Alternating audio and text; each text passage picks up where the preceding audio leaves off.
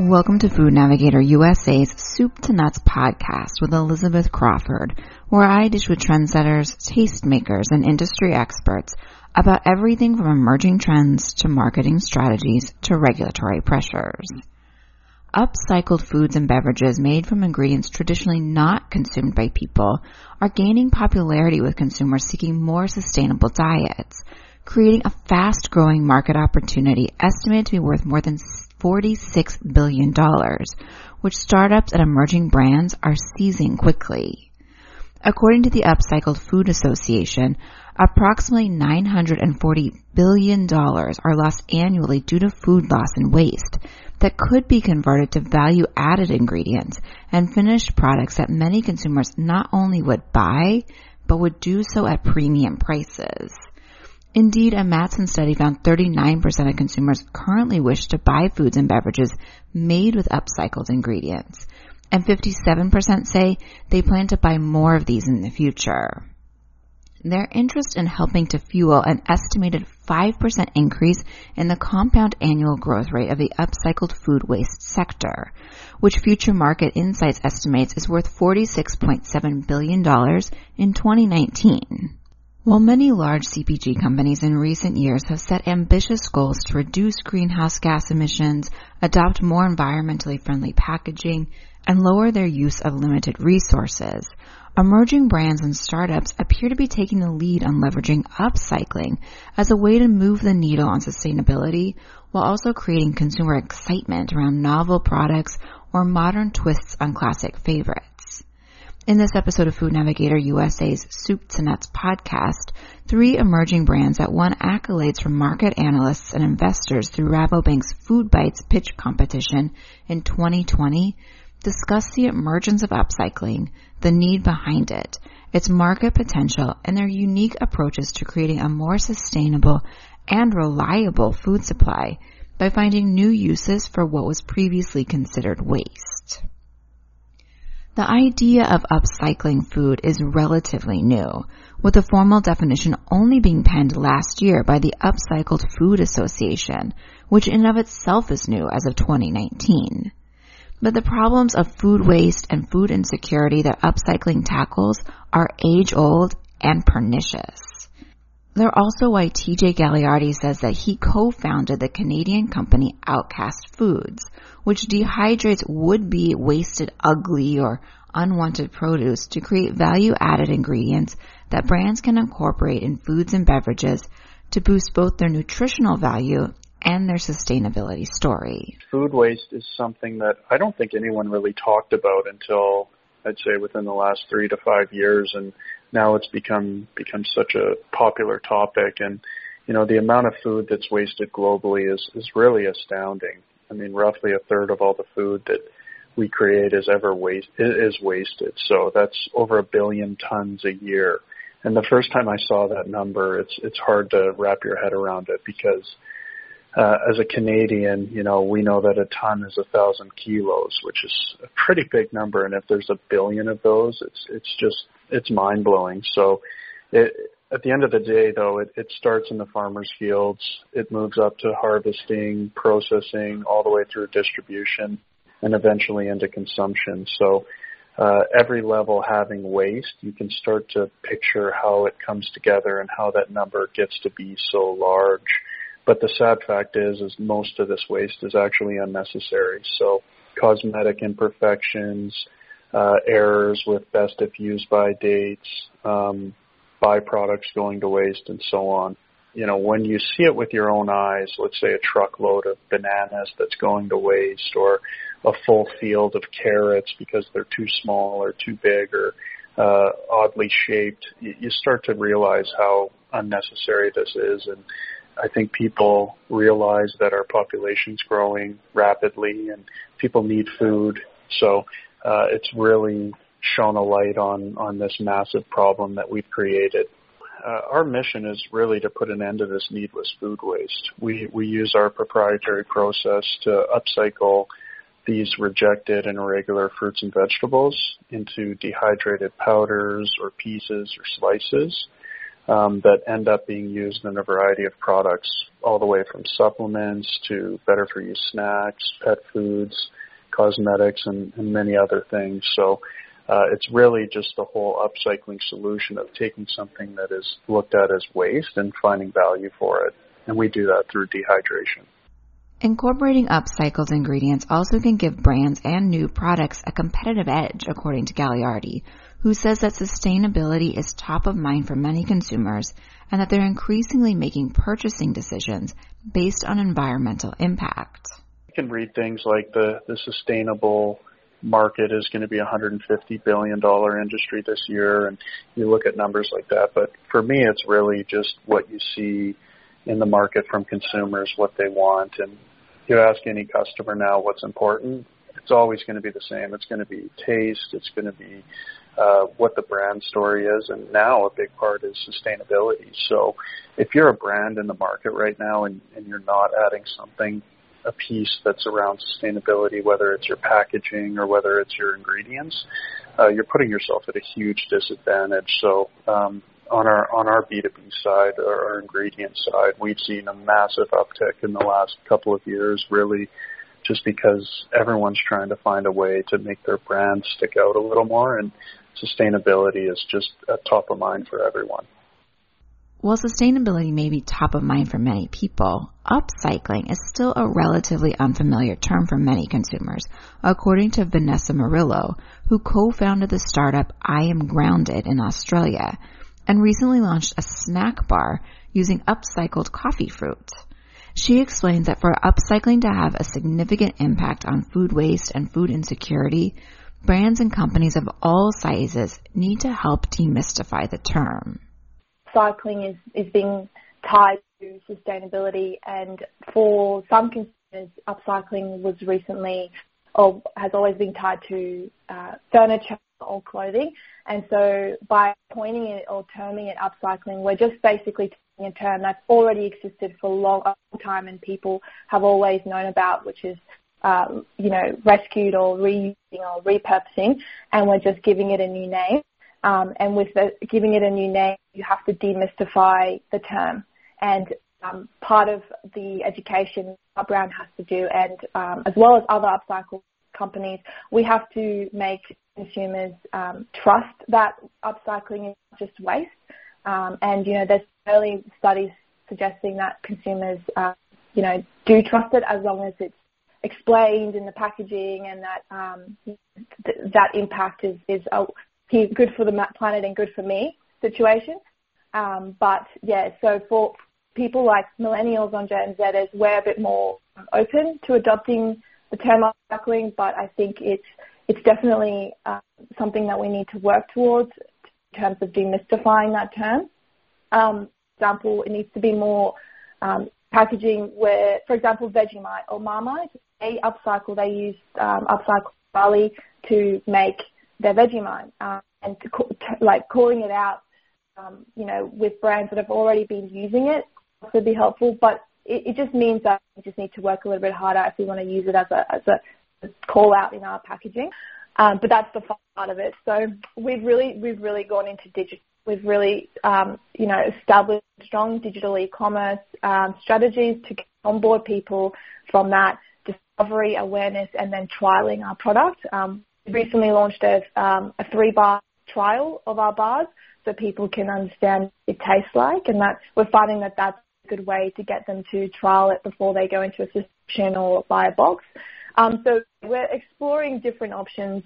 At the end of the day, upcycled companies want to be reducing food waste any way possible and that uh, needs to that information and that help needs to come from big companies that adopt that for example, Nestle just launched the first Cascara sparkling beverage, which um, we were amazed by because we know Nestle. Obviously, they they produce they buy coffee and, and they're one of the biggest coffee companies or companies that um, sell coffee products in the world, and they are already adopting coffee products.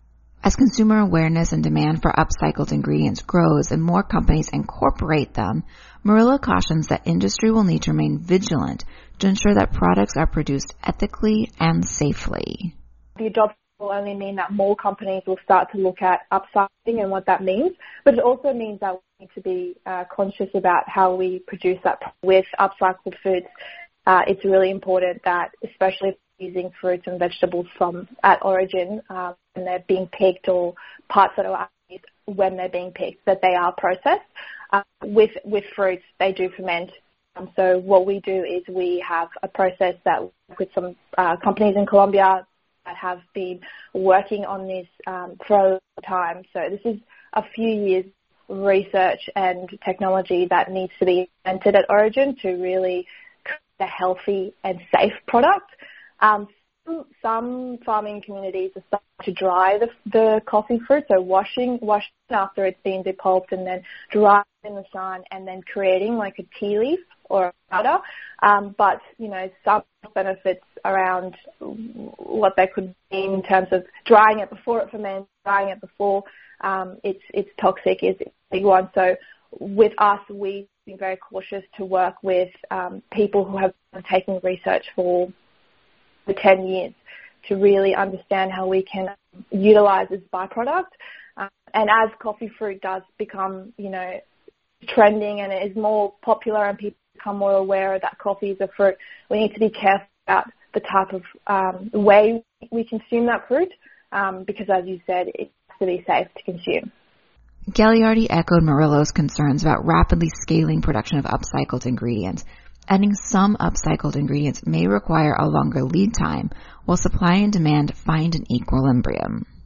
So the ingredient side is uh, there's it's almost a chicken and an egg situation where as a as a business that's built off of surplus, we have to always know exactly how much we need to bring in, where it's coming from, and also at the other end of the spectrum is is know that we have customers for it. So the good thing about the dehydration is is our products have a two to three year shelf life, so that gives us some wiggle room to to find customers after we process it. But since this this market's so hot right now, we're finding that we can't process fast enough to keep up with our with our customers. So it's an exciting problem to have, but it's also uh, very demanding when it comes to logistics and and when it comes to really relationships and, and knowing exactly where to get the product from. And let's say a customer comes and, and they want to buy 10,000 kilos of spinach powder. We need to know immediately who our top spinach providers are of, of surplus product and be able to get that into the queue right away so our customer, uh, you know, gets the product when they need it and exactly how they need it immediately.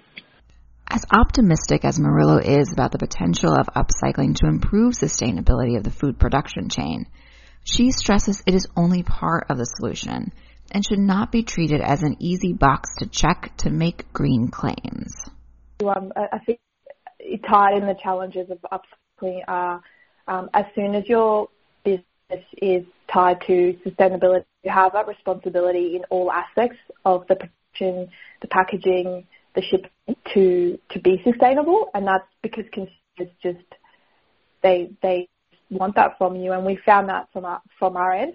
And um, so for us, the challenge is how do we continue to grow and scale our business, um, you know, leanly because we're seed, and still be sustainable aspects. So still use, uh, you know, sustainable packaging, sustainable carbon neutral um, uh, sustainable production. Like everything has to be thoughtful and impactful. And um, and I, I, I wish that companies companies would also be more transparent about how they're going about being more sustainable because that would help uh, our industry, the upcycle industry, really um, get a get a foot to grip on on what we're doing and how we're doing it. At I Am Grounded, we're very conscious about who we partner with, who our co-packer is, what ingredients we use, are they sustainable, are they organic, are they natural, are they local, do we use a, a carbon uh, neutral courier, and all of these things have to, have to be thought about. Beyond the environmental benefits of upcycling, the trend lends itself well to better for you foods and beverages, as many of the ingredients or byproducts that would be wasted offer significant nutritional value or can be used to replace less desirable ingredients. For example, Murillo notes that the coffee fruit she saves from the landfill and uses could be considered a superfood. research has indicated that it is it's a superfruit. It's incredibly high in antioxidants, has a very high polyphenol count, has flavonoids that pr- provide beautiful red color of the of the cherry, chlorogenic acid, and is uh, you know early studies saying that it, it's linked to BDNF, brain-derived neurotrophic factor, which provides that mood focus and um, and anti-inflammation. Some uh, some good studies are coming out recently indicate it's it's not only delicious and nutritious, but also uh, a nootropic. Similarly, Kayla Castaneda, who co-founded the startup Agua Bonita, explains that she was able to cut the sugar from her ready-to-drink agua frescas by relying on the natural sweetness and flavor from the one pound of surplus and ugly produce that she saves from the landfill and packs into each can. She emphasizes that like all CPG products, those made from upcycled ingredients must taste and look good to keep consumers coming back. Otherwise, brands won't be able to survive. And if they can't survive, they can't significantly impact the food waste problem. Agua Bonita is the first healthy for you agua frescas to premiere on the market. We are super excited to be modernizing a traditional Mexican drink and putting them into culturally inspired cans to really fit in line with our mission of you know, blending real fruit juice and still water and saving produce along the way to bring a just modern and sleek version of something that we grew up with to consumers at large. And we are just really proud to be able to create a product that is so uh, culturally inspired and culturally significant for us uh, as Latina women and yeah, just make everyone happy and give them that, you know, fresh taste experience with a product that is a little bit different than anything that's out on the market right now. I always say this, taste is always going to be the number one thing that makes consumers buy something again or brings them back to you. And so we always focus on, you know, like the taste and the quality of our products first and foremost, but when you have a mission like upcycling, it's a really great opportunity to introduce consumers to something that they may not have thought about before or that just makes them feel even better about their purchase and piques their interest as to what upcycling is. And so I think, yeah, for a lot of consumers, it's fairly new, but you know, we use it as an opportunity to introduce the idea. Um, and we're hoping that through creative, you know, opportunities like this that more people will become savvy to what the movement is about and, you know, how to implement it and see that it can be implemented um, into their regular lives without compromising on things like taste or things that they'd like to indulge in. I also think that our branding helps that so much. Um, I think right now people are wanting a bit of cultural escapism and something that can make them feel a little bit inspired and just a, a different kind of uh, drinking experience since food and beverage is something that is so integral in everyone's homes, everyone's everyday lives. And so we have really gone off to a great start uh, on the social media front, and that has done wonders for us in getting kind of seen by these bigger players in this space uh, but then also, yeah, our work in upcycling produce has also helped us there too, you know, because there is this huge movement for upcycling and reusing, you know, all these products and the pandemic has highlighted all of this food insecurity and uh, the sort of weaknesses in a lot of supply chains that we have set up. And so I think the combination of those two things of being something new and being something uh, pretty to look at, uh, paired with having a really nice mission and something that is at the forefront of people's minds right now, has helped us uh, get some attraction. As each of these companies illustrates, the potential for incorporating upcycled ingredients into CPG foods and beverages is high, bringing not only an extra nutritional punch, but a feel-good marketing story that consumers can embrace as a way to make a positive impact without sacrificing the fundamentals of taste and experience. With that, we've come to the end of another episode of Food Navigator USA's Soup to Nuts podcast. I hope you'll join me again next week for another installment. And to help you remember, I encourage you to subscribe to us. Until next time, this is Elizabeth Crawford wishing you a productive, profitable, and safe week.